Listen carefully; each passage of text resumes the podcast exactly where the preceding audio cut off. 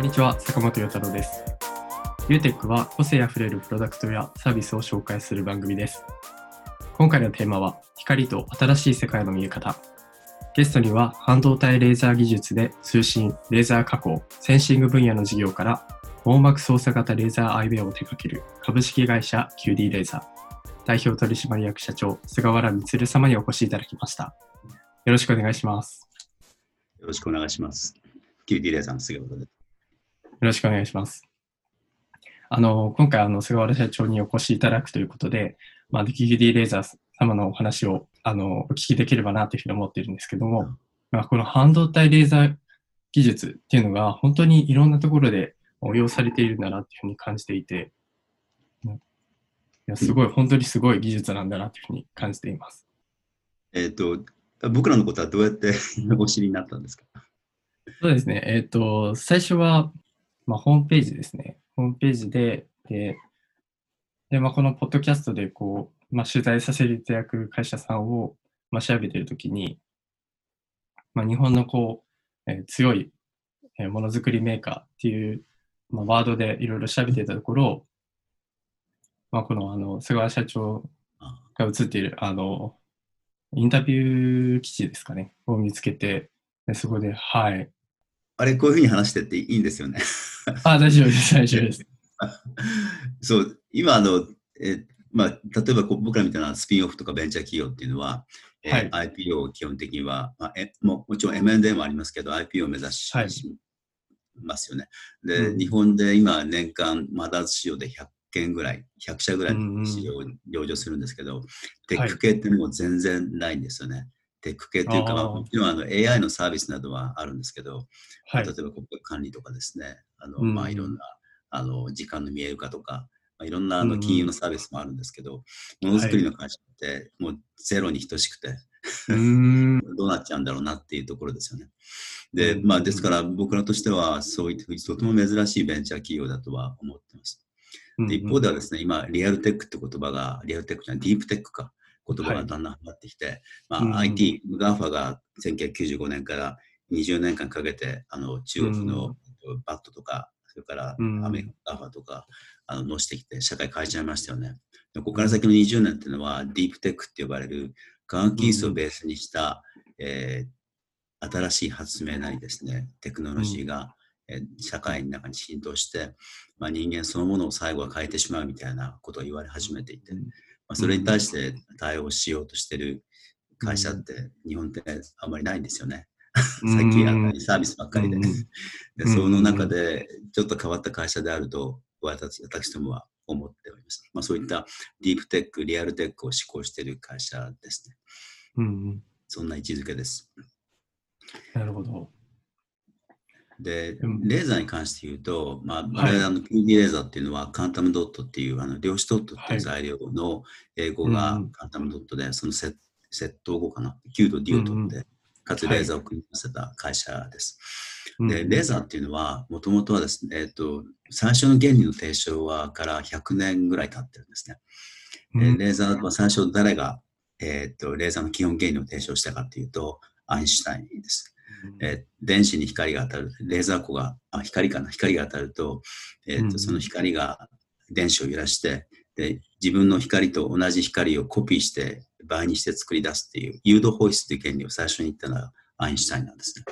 まあ、それうんがそもそも発端です。でその後、量子力学が発明され、発見されて、あ、というはか作り出されて、あうん発見されて作り出されたんですけど、その後、50年、1950年代に、えーそのえっとあるトリックを使うと、そのアインシュタインの誘導放出や量子力学の原理を使って、レーザーによる発信機を作れるっていう人をことを発明した人がいました。50年代ですね。そこからレーザー技術がどんどん立ち上がったんですね。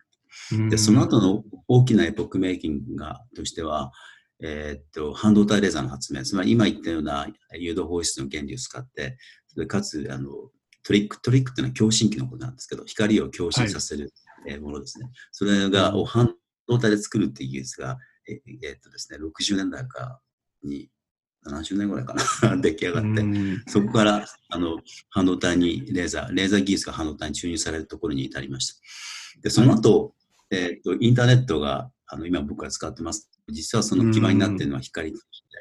半導体レーザーを使ったから初めて、えーまあ、世界中くまなく光で結ばれて、まああのうんうんまあ、非常に 高速で情報通信ができるようになった。それが1980年代ですね。はいそれがくまくまなく世界中に、えーこう広まって、その上にはいインターネットが構築された。95年からですね。95年に我々が使う。うんうんそこからもう社会が変わってしまったんですね。で、うん半導体レーザーがなければ、あるいは光ファイバーがなければ、この社会は絶対に来なかったので、うんそういった意味で半導体レーザーって人類史上に残る偉大な発明ではあるんですね。まあ、うんコンピューターと並ぶ発明だと思います。うんで、我々はその上に立って、今、あの、インターネットの社会できて、まあ、人間と情報世界がつながるようなところまで来たと思っています。まあ、我々とも専門家を持っていることで、まあ、地球の裏側を見ることができたりとか、もうデータセンターの中にある様々な情報を自分で自在にやる、まあ、取ったり出したり、まあ、うんうん読んだり、それをすることができますよね。そういった中で、うんえーとこういったのをささらに進める社会ってのはどんなものかと考えると、まあ、レーザー技術がその人間と情報世界をつなげる融合をさらに加速させる、えー段階にあると思ってて、まあ、それを今僕らは施行しています。で、もともとですね、ロストとレーザーっていうのは、そのレーザーの先端の技術なんですね。レーザーをより高速に、それはより対環境性を高く、えーしていって、えーはいかつ、どんな波長の色も出すようなですね、いろんなあのアプリケーションを持ってて、あのいろんな特徴を持っていてですね、そういったものを今僕ら扱って、えー事業化できしています。でそうですね。ですから、ぼ僕らのアプリケーションっていうのは、まあ、基本的にはそういった今の社会に必要されるさまざまな技術にあのいうんどこに顔を出していて、例えばうんレーザーで、えっと、スマホを加工するとか、あのスマホの綺麗なラインっていうのは、とか電子基板で実は僕らのレーザーレーザーが使われて使って切られている機種もあそうなんですね。そうあの名前言えないけど、顔認証、はい。顔認証。顔認証とかう、んうん。それからバイオ系の検査装置、血液中の血血小板とか白血球を高速でレーザーを僕ら疾患しています。それから視覚支援装置、まあ、後で出てくると思いますけど、視覚支援の装置、はい。網膜にレーザーを投影すると、えーっと目の疾患にを超えて視力を上げることができたりします。うんそれから眼底の撮影が自分でできるようになる装置を持っています。まだこれは製品化されてないんですけど、まあ、多分世界で最初の自分自身で眼底を見ることもできる装置だと思いますね。レーザーでこう眼底をスキャンすると、戻ってくる反射法で、えーその眼底が取れるんですよね。うんうん。それから、えっとデータセデータセンターを光化するシリコンに光を入れる量子ドットレーザーとか、うんうんそれから、えっと、これから来る第4世代のあの自動運転向けのレーザーレーダーを、はいえー車車のメーカーと共同開発をしたりしています。うんですから、まあ、通信とか、それから検出機、センサーとか、加工機とか、それから、まあ、ある意味のディスプレイですね、網膜ディスプレイみたいな、まあ、レーザーっていろんな応用があって、そういったものを、はい。えー我々は、えー開発をして製品化を進めている会社です。うん。まあ、だから100年経ったレーザーの歴史の中の,、あの今の先端の部分を今触ってるって感覚ですね。うん。まあ、このアインシュタインが提唱してからもう100年経って、で、そうですね。まあ、そうですよね。まさに、うんまあ、そのこう半導体技術のこうハブとなって、まあ、いろんなところにこう私たちが気づいてない中でもうすでにその実証されているっていうのはすごくまあ意外だなって思いました。あうんうんまあ、いろんな面白いアプリケーションがあって、うん まあ毎日楽しいですよね。そういう意味では。なんかあのドラえもん、ドラえもんのあの秘密道具ではないですけど、それぐらい本当にあそんなことできるんだっていうのがすごく多いなっていうふうに感じましああそうですよね。本当にあの手持ちぐらいの装置で覗くと、はい眼底撮影がレーザーでできたりとかあるんですよ、うんそんなのが。た。はい。実験えー、すごい。それから視覚支援なんかで言うと、あのはい視力が0.02ぐらいで、親の顔をまともに見たことない人がこう眼鏡をかけるとですうんね、え、あなたこんな顔してたのとかですね。うんで実際にそういった事例がもういっぱいありますね。なるほど。まあ、先ほどあの菅原社長もおっしゃってたあの視覚支援の技術なんですけど、うんこちらはあのベティスタっていうあの製品であの出されていると思うんですけど、あもう少し。お聞きできたらなって。あ、わかりました。あの、レ,、はいレディスタっていうのは、レティナ、あ網膜と、それから、はい。SA っていうのはサティスファクションとかセーフティーの造語なんですね。はいでこれ作った人っていうのは、えっとまあ、プロで、なんかなんかうん IQ が160以上あるような人らしくてですね。いや、あの、やっぱりプロが名前作ると、こう、凄みのある名前でできますよね。でとてもこんなことは僕ら考えつかなかったですけど、とてもいい名前だと、まあ、自画自賛というか、思ってます。えっとですね、何かっていうと、あの網膜に直接レーザー光で画像を投影する技術です。えっとうんレーザービームをだいたい0.6ミリ、5ミリぐらいにして、あ、うん0.5ミリっていうのは実はマジックナンバーで、人間の目で一番視力、一番、えっと解像度が高くなる数字なんですね。実はこれは僕らあそうなんですね。はい。へえっと、それ0.5ミリぐらいの細い平行ビーム。平行ビームには R と G と B、えー赤と緑と青の、えー光が混ざっていて、その3色のレーザー光を1本にして、えー直径0.6ミリにして瞳孔に入れーます。うんうん。で瞳孔に入れて、えっと、網膜をスクリーンに見立てて、えースキャンニングする、うん。CRT のようにスキャンニングするんですね。これはい。が網膜投与です。で、それ、まあ、この技術そのものは実は1991年にアメリカで出願、特許出願がなされています。まあ、うん。に20年経ってるので特許はエクスパイアして、つまり切れているんですがは、もともとワシントン大学の医学部で、えこれをですね、うんうん。視覚支援に使えませんかっていうことから実は始まっていて、ですから視覚支援に使うっていうのは別に僕らのオリジナルではないんですよ。うんうんまあ、ただその頃はですね、あのその装置っていうのは背中にランドセルを背負って、頭にヘルメットをかぶって、ようやく網膜投与できる巨大な装置だったんですね。うんうんで、その頃にもう少し視力が、特に前眼部の視力が良くない人、えー極度の近視とか、屈折異常とかの人が視力が上がるっていう、えー実証実験はもうすでにありました。でうん。僕はですね、それを、えー拾ってきて、えーというのはにに2010年以降ですね、R と G と B、赤と青と緑のレーザーが本当に半導体レーザーとして出来上がって、でかつそれを制御する技術と、えーが、まあ、立ち上がってきたこともあって、それをじゃあ昔に二十数年前、30年前にやってたものを、えーうん。小型にできないか、メガネにできないかということで、えー開発をしました。で、その結果ですね、あの先ほど言ったマジックナンバーの発見とか、つまり0.5ミリで一番 が出るんですよ。でこれって、とかですね、それを、その細いビームを瞳孔にきれいに入れて、かつ曲がった網膜に、えーつまり球状の網膜にせ正確に人間が視覚感じるように描くためのいろんな光学設計をして、ここまでたどり着いたということですね。その光学周りの、光学周りっていうのは、レーザーをどう操って、網膜にきれいに描くかについては、さまざまな基本統計も取っていて、もう成立しているので、これについては、多分他の企業は、これに抵触しないで、我々の装置を作ることはできないと思います。うーん。もうそこは揺るぎないというか、うん、そうですね特許戦えー特許戦略としてずっとそういうことをやってきて、まああのうんこれはもう工学系の技術って分解すれば分かるんですよ。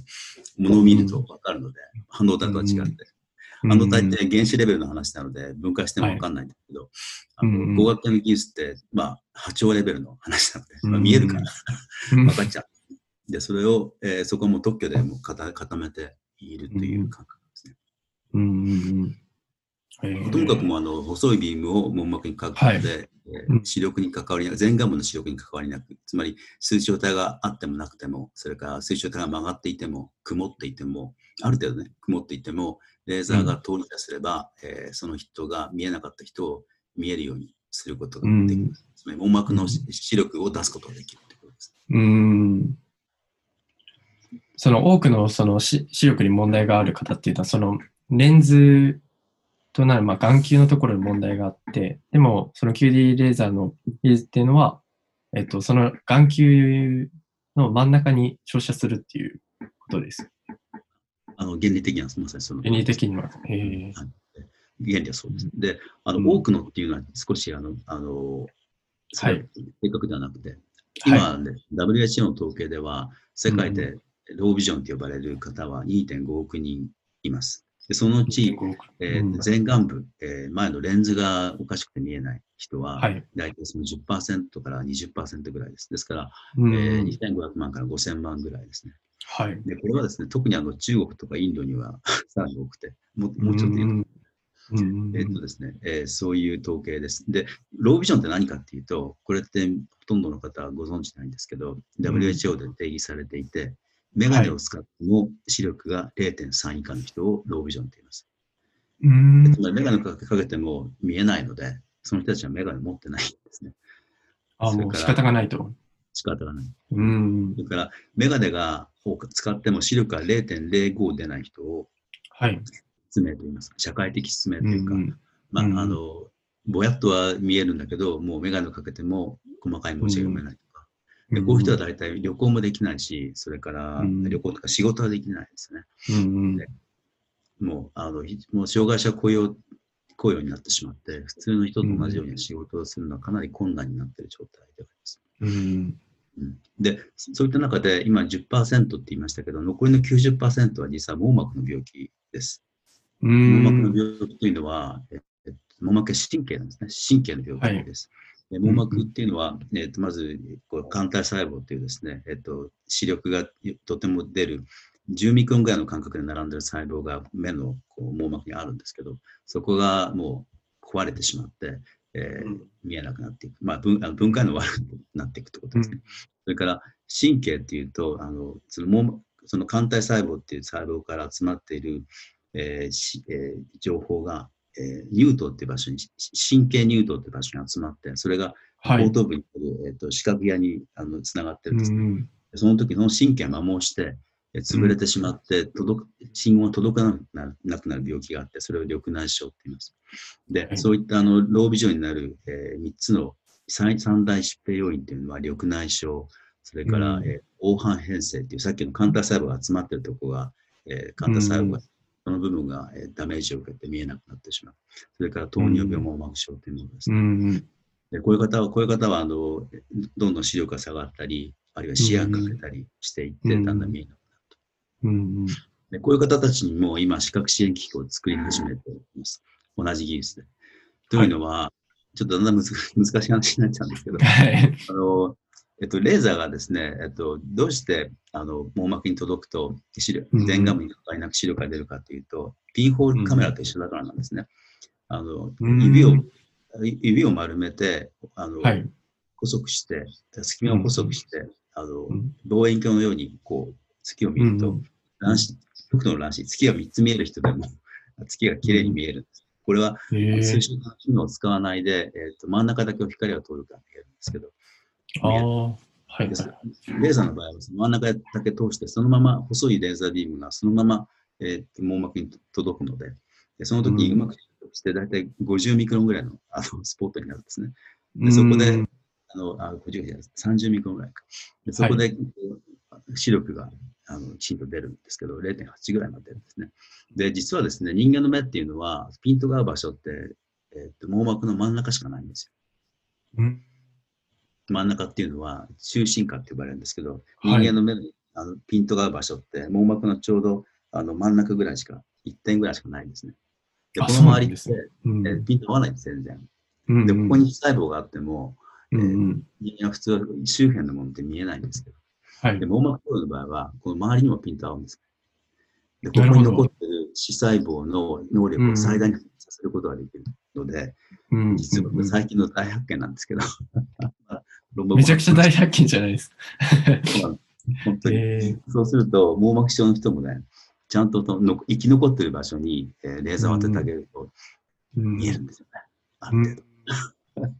あの僕のホームページにあの体験したインタビューって載っていて、で網膜症で周辺しか見えない人、えあの陸上のパラリンピックのあのを目指す選手が、うん。あのあのトレーニングに使っている様子が記載されているので、まあ、ぜひご覧いただければとえそういった場所にですね、網膜投影をして、うん。かつ、ーうん。まあ、そこはまあ視細胞があんまりないので、拡あとは拡大してあげあげたり、色を少し変えてあげてあげたりすると、まあ、かなり見えるようになるんですね。うん。そういった技術に今、開発中です。まあ、そういった意味もあって、まあ、ロービジョンの中でも10%から20%の前眼部の疾患の方には劇的な視野力の向上が見込まれる、うんうん可能であるということと、うん網膜疾患の方でも、えー、と網膜の周辺にうまくレーザーを送り込めば、そこにピントがあった形で映像を見れるので、えーうんうんまあ、少しでも見え方を向上させてあげることができます。まあ、そういった意味では、まあ、かなりの人に、えー適用できる技術だと思いますね。うんなんかこう、私たちですらその使っていないようなうん、その、まあ、網膜のそのまん周りの部分ですね。っていうのをこう最大活用できるっていうのも驚きでした。まあ、そうです。いや、本当に。実際も実験もあって、もうすぐはい臨床研究もやろうかなって話になってますね。あ、そうなんですね。うんえ実際に人間の目に見立てたレレンズで、こう、ディテクうんあの、後ろ側に人間の網膜に見立てたセンサーを置いたときにですね、人間の目だはいと周辺はピンとぼけちゃうんですけど、うんまあ、だから、えっ、と、レーザーを投影すると、人間の網膜の周辺部分のセはいンサーにもちゃんと綺麗に映るんですよね。うんまあ、これはあのテレビのいろんなこうですね、こう周辺部分とか真ん中部分でいろんな解像度を評価する技術があるんですけど、それと同じことをやってみたら、うん周辺まで綺麗に映るっていうのが分かってますね。まあ、そういったえープロセスを経て今に至ってますね。うんうんうん。そう今までそのメガネを使っていた人、まあメガネを使っても見えなかった人にも、その、今、本当にくっきり見えるようになるっていうのは、うん、まあその、今後本当に流行ってほしいなというふうに思いますね。本当にもう劇的に見える人って本当にいるので、臨床試験でも、それから今買っていただいたメガネ店の方でもですね、うん親の顔を見たりとか、うんうん。で特にあのですね、えっ、と、見えない人って結構見えないのに慣れてるんですよ。生活には。だから、はい。あるみ三つの三つが大事って、ってことがはい分かるんですけど、一つは、うんあの文字を見る。細かい文字を見る。えっ、と、はい前牙部の疾患の人も網網膜症の人もそばに寄らないと見れ,、見れないので、1回に1文字とか2文字しか見れないんですよね。うんこうやって見るので。そうすると読書スピードがはいはいはいなかなか早く本も読めないかったり、うん。文章も仕事がすごく困難になるんですけど、うん。細かいものが見えれば、あのちゃんと仕事もできる。まあ、読書もできるということですね。うん。それから、えっ、と、二つ目はですね、遠くのもの、遠くのものを見る。遠見視力っていうんですけど、うんうんそれがはやっぱり、まあ、前眼部の疾患で見えなくなった人は、まあただ網膜に書けばその、カメラ撮ったやつをそのまま網膜に映せばそのまま見えちゃうんですけど、はい。網膜疾患の人の場合は、ある程度拡大が必要なので、ズーム機能をつけて、まあ、カメラの性能で、を、ズームで遠くのものを拡大してやっぱり送ってあげればよく見えるようになって、うんうん。むしろ網膜投影の技術よりもカメラの開発がとても大事かなっていうとこうろです。ん3番目は人の顔を見るですね。人の顔を見るっていうのは、あの見えない人ってこうやって寄らないと見えないんで、人の顔見えないんですけど、うんうん。だからメガネ型のデバイスにして普通にかけると人の顔が見えるので、そういった意味では、あのここれについてはとても、このみ、まあ、この点についてもとてもメリットなデバイスだと思いますね。まあ、ですから文字を読む、細かいものを読む、それから遠くを見る。遠くを見たときに拡大するだけじゃなくて全体を見るっていうのがとても大事で、それができる。うんそれから人の顔を見るです。うんそれ以外は別になくてもいいみたいですよ。ご視覚支援機って。うんそれはあの後の話に関係あるかもしれないけど、見えない人って、なんか他の能力高いんですよね。聞く能力とか、あうんを感知する能力とか。はい。だから、あの普通にこれ今の3つ以外をすること以外は、大体見えなくてなんとかなっちゃうみたいうんうんな。だって僕らの実験室に岐阜からあの完全な盲目の人が白状だけついて一人で来たことがあります。え新幹線すごい。でできちゃうんですね。うん。すごい。いや、その、私たちはその視覚に頼ってずっと生きているからあれですけど、そうやって見えが見えない人は他のし、その感覚に頼って生きてこられ、まあ、生活されているので、そうね。その耳とか、まあ、僕僕らが使わないような感覚まで研ぎ澄まされているっていうのは逆に、うん、その、この QD レー QD レーザーのメティッサーがもう本当に使えるようになったら、もっとこういろんな感覚をこう使えるんじゃないかなって。うん、先ほどあの、菅原社長がおっしゃってた、その、えーカメラの技術、その、レーザーの部分よりもそのカメラの技術が必要っておっしゃってたと思うんですけど、僕が今ちょっと思ったのは、投影された技術は映像を見ますけど、そのこう遠近感とかっていうのは、結局こうカメラでズームされた状態だと、それが今遠い状態なのか近い状態なのかっていうのは、どうどうなるのかなってちょっと気になりました。まあ、あの、答えは2つあって、はい。まあ、そうですね、あの、し示唆を、まあ、えまあ、3D, 3D 映像のように、はい。うん両側に示唆をあの加えて投影すればいいっていうことですよね。だから、デジカメに撮ったものを、まあ、はい。AI で解析して、で、適当に示唆をつけて、まあ、両側に別々に送り込めば、示唆をつけて、はいはいはいまあ、遠くの遠く遠くのものと近くのもので示唆を変えて送り込めば、うんまあ、ちゃんと見えるだろうって一つですね。ああ。うん。それからもう一つは、あの、両眼視っていうのは、実は示唆のために発達した、進化したんじゃないって言われてますよね。あの、両眼視をすることで、ブッシュの向こう側の動物が、あの、獲物が見える、見えると。だから、日食動物は目の両側についているので、ついていることで、このブッシュの向こう側に獲物がいることを、こう見て見える。で、それが進化のに必要だったので、まあそういったものはいい。うん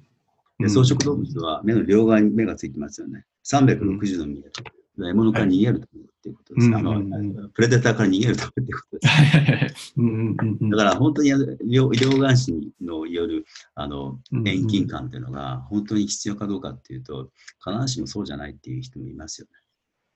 つまり両眼視っていうのは、えっと、ブッシュの向こう側を左右から見て、えっと、うん。隠れて獲物を見るための、捕まえるためのものであって、必ずしも遠近感が必要だから発達したものではないっていう言い方もあるので、はい。本当に、だから、両眼視が本当に必ず必要かどうかっていうのはよくわからないですね。それはこれからの研究によると思います。うん。今までこう、生き物、まあ、人間も含めていろんな進化をしてきて、で、まあ、進化をしていく中で、当然その周りの環境も変わってきて、はい。で、今、あの、先ほどおっしゃっていた、その獲物を狩るっていううん体験は、まあ、最近、最近というか、もうほとんどなくなってきていて、ああ、なってくると、うん、こもう困る困らないっていうのがやっぱり、うん、なんですかね、重要な議論になってくるんじゃないかなって。まあ結局困っていなければ、ああ、退化していきますよね。もうん、いや、例えば、退化っていう意味であったのかどうかわかんないけど、今ってもうずっと在宅勤務になってきてですね、パソコンを見る時間がさらに長くなって、あのうん一気に禁止が、適応して禁止が進みますよね。眼軸がどんどん長くなっていって、禁止が、眼軸ってピントが、えっ、と、前ピンになっちゃうんですよね。う そういんう状態がもう追い切れないぐらい眼眼軸が伸びちゃって、禁止が進んで、でま今そういう人って、えっと地球で二十数億人いるらしいですよ。3分の1はもう禁止になってるんですよね。これはもう社会問題らしくて、うん、WHO のテク統計にも最近出始めましたね。で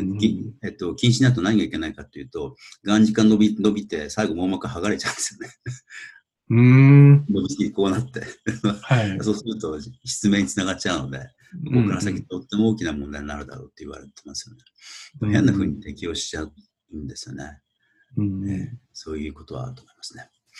これは進化っていうか、その環境に対する適応ということだと思うんですけど、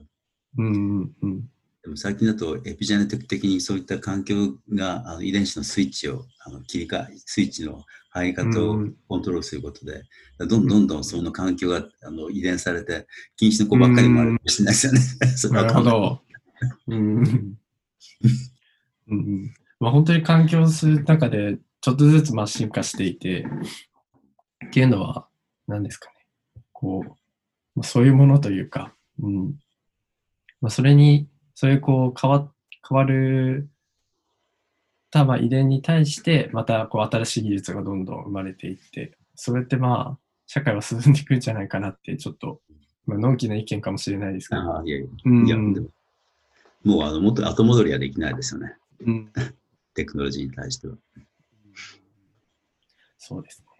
ね。あと、この、そのビビジリムテクノロジーなんですけど、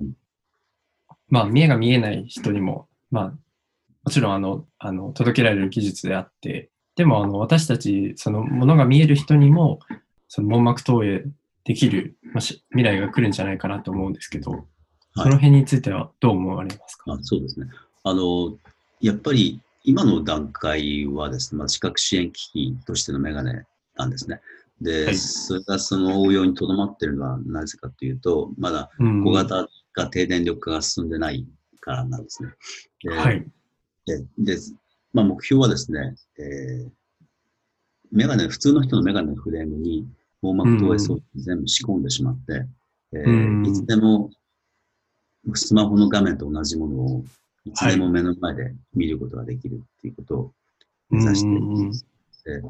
結構いろんなパートナーさんと共同開発を進めています。で、はい。それを数年後に出したいといううんう方向でんうん。まあ、あの、準備、まあ、なんていうかですね、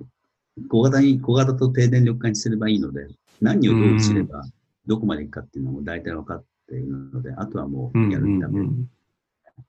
まあ、あの、え今のレレティッサっていう僕らの地地殻セン装置を、もしうんここに大体分解いただくと分かるんですけど、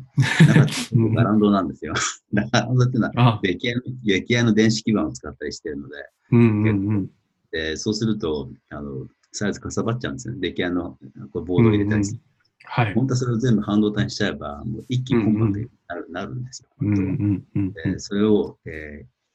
やるやろうといういろんなメメーカーさんといううん組んで、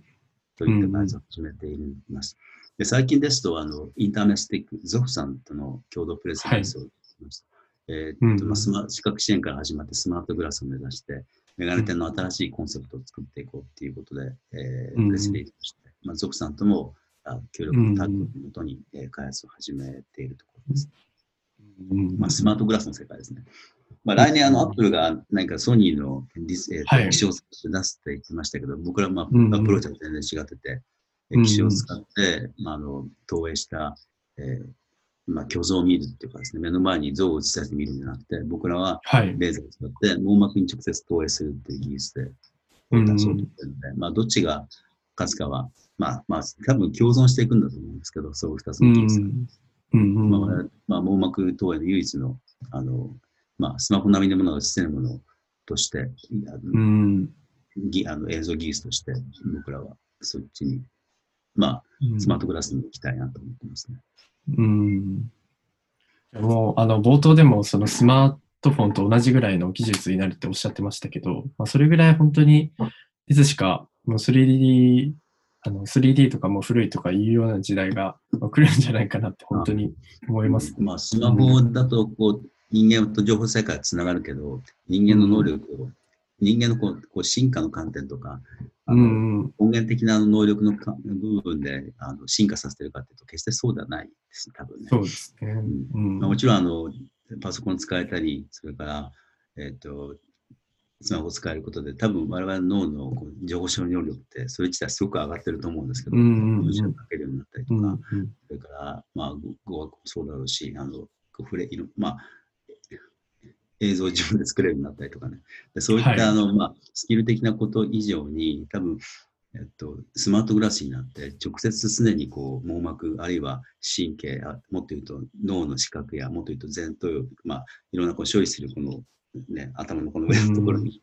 送り込まれてくる、うん情報が送り込まれてくると、やっぱりそれを合わせたこう一体化した人間が何かこう脳の構造が変わっていくと思うんですよね。うんうんうんで我々ってこう、何かこう、一つの経験するだけでもう脳の配散が変わっていく。あのうんうん違う人間になっていくじゃないですか。どんどんどんどん。はいまあ、例えば同じことを、まあ、あの繰り返してやってるだけで、それが身について自動化されると、それはもう、うんその前の自分とは違う人間ですよね。うんうんでも何か文章を暗唱したりとか、まあ、ピアノ弾いたりとか、うんだからテニスのストロークを覚えたりとか、いろんなことをこう自動的にできるようになったときは、もう前と違う、うんあのシナプスのうん配線が起こってて、でそういったことがやるより加速されるんじゃないかと思いますね。うん。例えば、あの、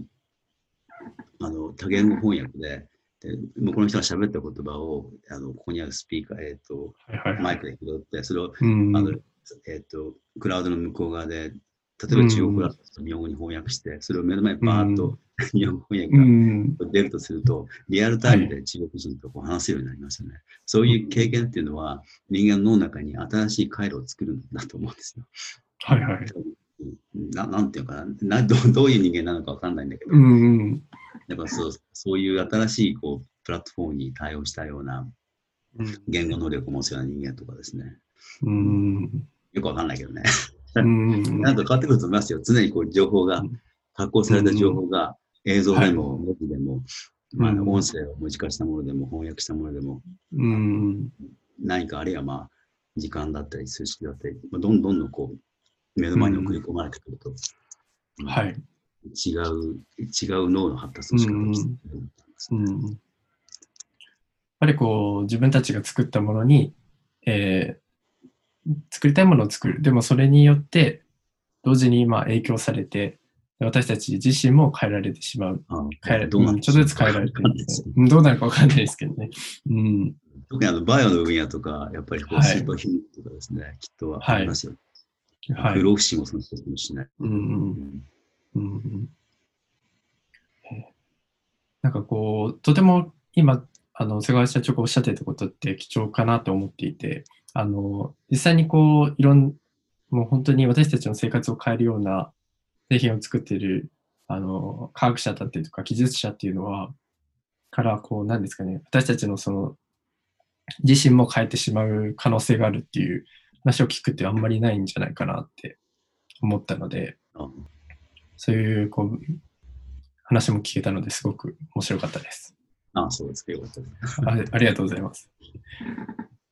で、そうですね。まあ、最後に、まあこれからこのビジリウムテクノロジーが、で、まあ、どんなことに取り組まれたいかっていうことをちょっとお聞きして、本日はお礼にしたいと思います。あの今、スマートグラスと視覚支援のお話したしたんですけど、もう一つ、はいこのテクノロジーの応用があって、それは、はい。えー、検眼です。目の検査をする。うんうんえうんー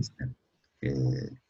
今、目の検査って日本では、まあ、世界でも多くそうですけど、病院に行かないとできないんですよね。病院に行くと、えー1000万から2000万の大大型で1000万から2000万の高価な装置があって、医療従事者が、あの測ると、何十分もかけて目の検査をします。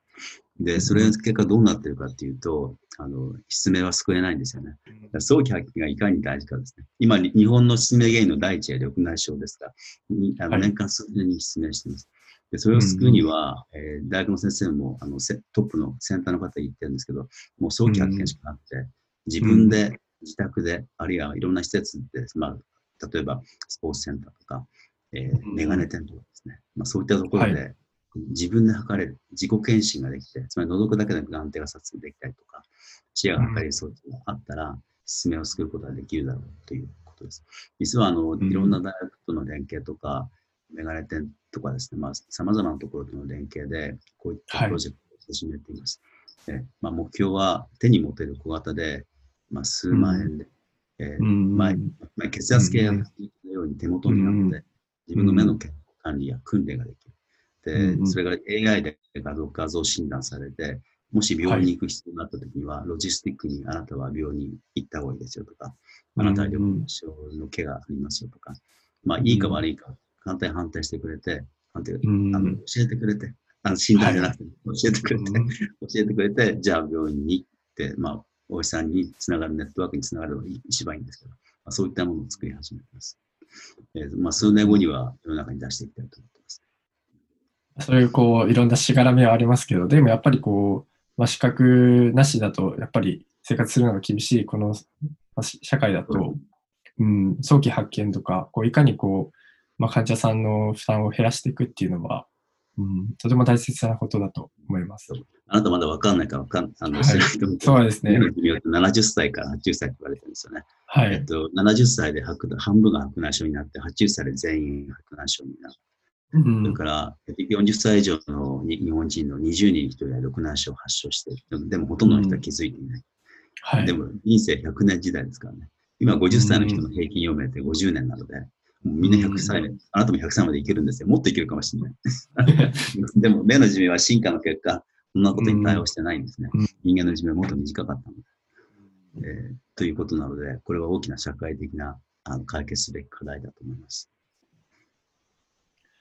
ありがとうございます。いや、本当に、えーまあ、レーザーから始まって、こう、視覚っていうお話まであの伺ってきましたけど、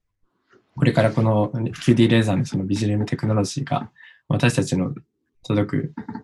うん、時は、まあ、もうすぐにあるんじゃないかなってことに、すごく楽しみにしています。えーそのように、はいえー